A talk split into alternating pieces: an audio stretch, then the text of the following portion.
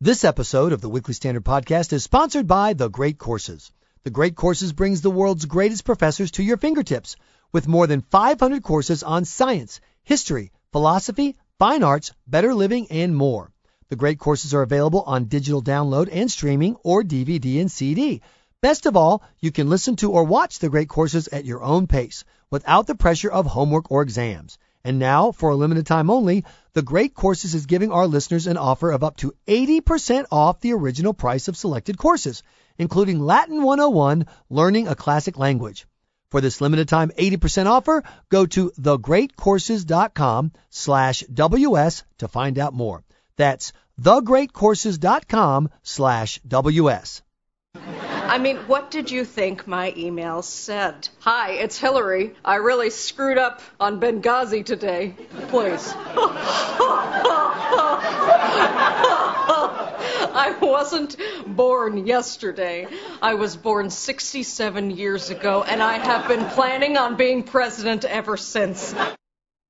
Welcome to the Weekly Standard Podcast. I'm your host, Michael Graham. With us from the Weekly Standard is Bill Kristol. And Bill, that audio we just played is from a Saturday Night Live sketch. And if I were the head of the RNC, I would pay money to run that in prime time regularly between now and 2016.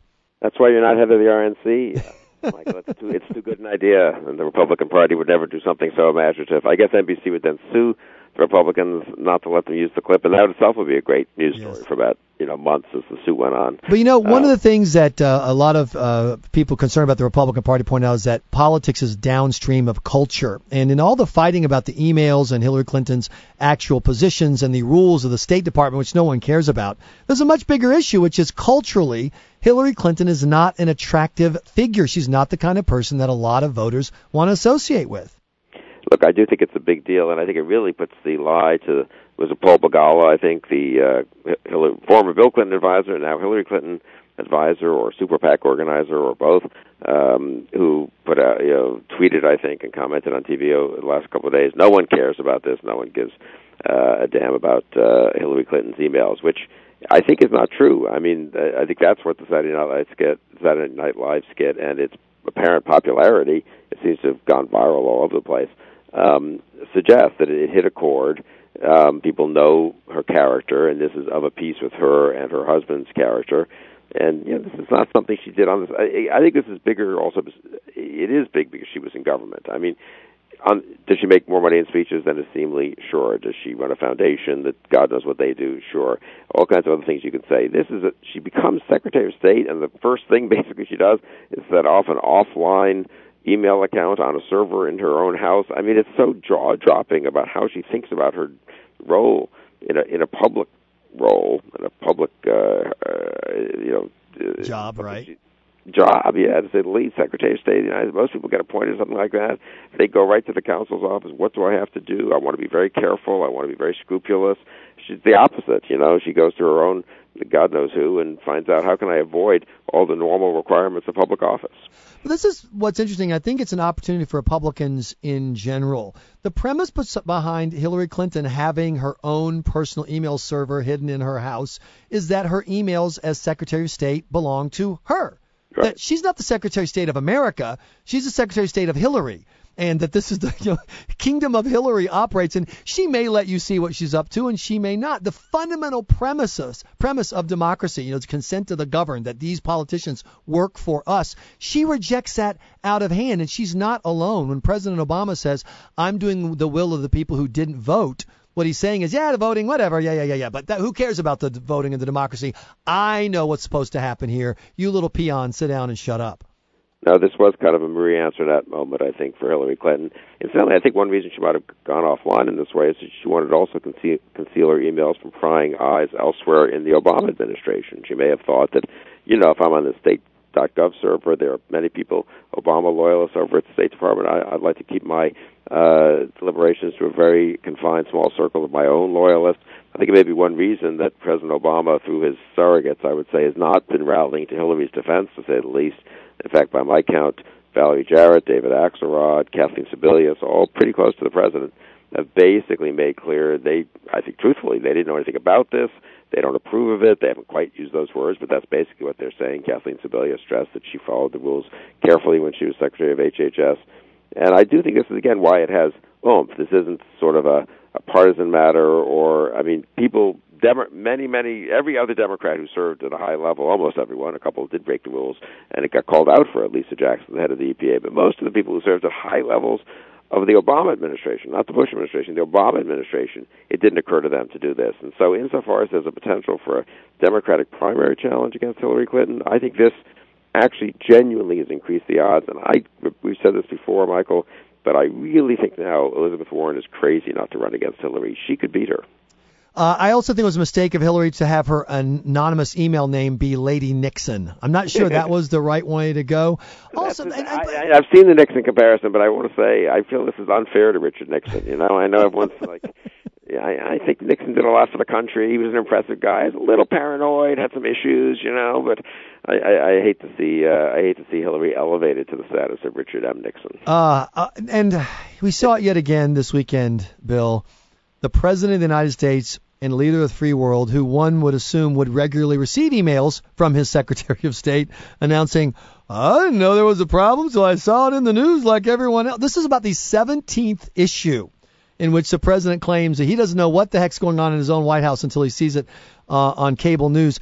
You know what this means, Bill? The most powerful person in Washington, Obama's cable guy. Yeah, right. anything ever happens to that, I don't know. ISIS says I hope they're not paying. I hope they have a cable uh, plate armor plated cable truck for him because he's he's got to be a target of the terrorists. You know, you usually assume that a president knows more than he lets on. I think this is very true of George W. Bush. Knows a lot about what's going on in his own administration, for, and certainly true of Reagan. But for political reasons, sort of has a certain distance, uh, like with Reagan, pretends sometimes not to know about details of something so we can have a little distance, a little deniability, maybe sometimes throw someone under the bus. You got to do that in politics, right? But in Obama's case, I think it's all true, actually. He does not care what goes on in his administration. He doesn't feel really responsible for these agencies. Look at the way he handles all what happens, VA scandal, all right. these things. I, I, I, it's it's partly a political device. He partly uses it over and over because he gets away with it to some degree. But I really think he does not think of himself as in charge of the executive branch of the United States government. He thinks of himself as floating above all that, giving speeches, doing some occasional executive order, and he's got these people he barely knows working for him apparently who run these agencies. And USA Today has a story today that 140 investigations of VA mishandling, mis- misbehavior investigated since 2006, and the VA refuses to release any information and will not say why. They just simply won't refuse it. You got to wonder how many they'd release if this weren't the most transparent administration in history. But you know, Bill, you can't beat somebody no matter how badly tarnished she may be with nobody. How are the Republicans uh, lining up to run against Hillary looking, in your opinion? You just got a chance to see quite a few of them. I did see a, a fair number of them at the American Enterprise Institute World Forum. It's a, a big uh, annual conference that AEI, the, the Washington think tank, does. It's it was at Sea Island, Georgia, a very nice place, the Cloister. Um, off all off the record, so I can't. I suppose I shouldn't say anything too detailed. I would say that most, almost everyone there I spoke with, though, came away having seen a lot of these presidential candidates, um, cheered up. I mean, more impressed uh, by them than they expected. Uh, the contrast of 2012 was just vivid in people's minds. That if you saw the eight or nine that we saw, and we saw them in conversations. They were interviewed. I did. I did a conversation with Rick Perry, Paul Gigot, other people did kind of just you know one hour long, uh, something between an interview and a conversation with some questions from the floor with each of these candidates. So they didn't give stump speeches; they were in in a discussion, and almost everyone came away thinking if these guys were up on a stage during for debates, it won't be embarrassing at all. In fact, quite the contrary. You'd sort of like America to see uh, Bobby Jindal and Jeb Bush and Scott Walker and Mike Pence and and uh, Ted Cruz. I'm trying to think who else was there. There were others, Chris Christie, uh, up on Marco Rubio, uh, up there because they were impressive. Some had some strengths, you know, some had some weaknesses, or let's say growth opportunities, as someone put it to me. But um, it was it was on the whole encouraging, actually. So you cannot confirm the rumors that Rick Perry asked Jeb Bush if he wanted to quote take this outside close quote. You can't confirm or deny that. I, I did the Rick Perry uh, conversation, and uh, he's such a likable guy, and um, you do wonder whether he could just ever overcome that image he has from 2011, 2012. But when he rattles off the statistics about Texas, it is pretty amazing what's happened down there. Whether he was responsible for it or it just happened while he was governor, of course, people can debate that. But um, the actual numbers on job growth, not just in energy either, but in other uh, sectors, including high tech, uh, education performance, I mean, are pretty astounding down there in Texas. I, you know, we, I'm up here in, the, in Virginia, Middle Atlantic states. Uh, most people at this conference are from, I don't know, a lot of them from New York, a lot from the Washington area, scattered around the country. Uh, but um, they, uh, I, I, I don't think most of them will end up being, you know, Rick Perry loyalists. But when he does rattle off those those those numbers from his tenure in Texas, it does show that conservative policies work. Incidentally, I mean, you know, this is between you look at California, you look especially at Illinois, these uh, look at New York, these liberal uh, states that have been governed by liberals and, and are dominated by liberal policies for decades. And then you look at a, a place like Texas, and and um, you really you think more Americans could just look at the comparison and decide that conservative economic policies, conservative uh, uh, domestic policies work pretty are pretty obviously successful. Ah, uh, yes, that nirvana where people actually cast ballots based on issues and policy positions and outcomes and results. But uh, alas, we're talking about America, Bill, so it'll be all about identity politics and Saturday Night Live. That's how these things. That work. is, you know, that is a good point, though. I mean, actually, Michael Gove, who's a very uh, was education secretary in Britain and now as chief whip of the Conservative Party, was there and spoke a little about the British elections, which are coming up in two months. And he actually made this point. I mean, the degree to which it is difficult in a modern welfare state to overcome identity politics, to overcome, uh, you know, people just voting their interests, and a lot of people by now are their interest is unfortunately in the preservation or or uh, increase in various government programs, and trying to make a case based on, hey, look at what in the Britain British case they seem to have turned the economy around pretty well. They're doing better than everyone else in Europe. Uh, the, the prosperity at first was somewhat confined to, to the London area, but now it's spreading.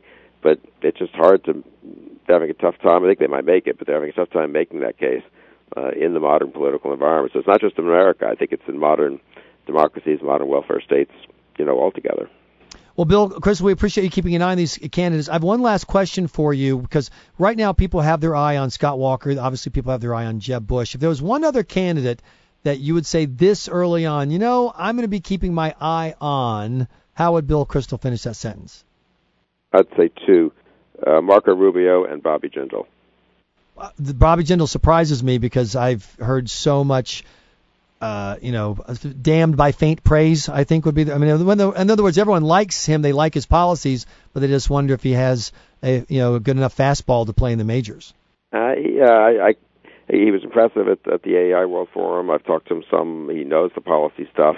I think he and Rubio, you look at them both and you think, ooh, maybe vice presidents, not presidents. Mm-hmm. This just don't quite have the standing, the gravitas, the stature. But you know, this is March, and by October, I think they could each each of them could look could look really presidential.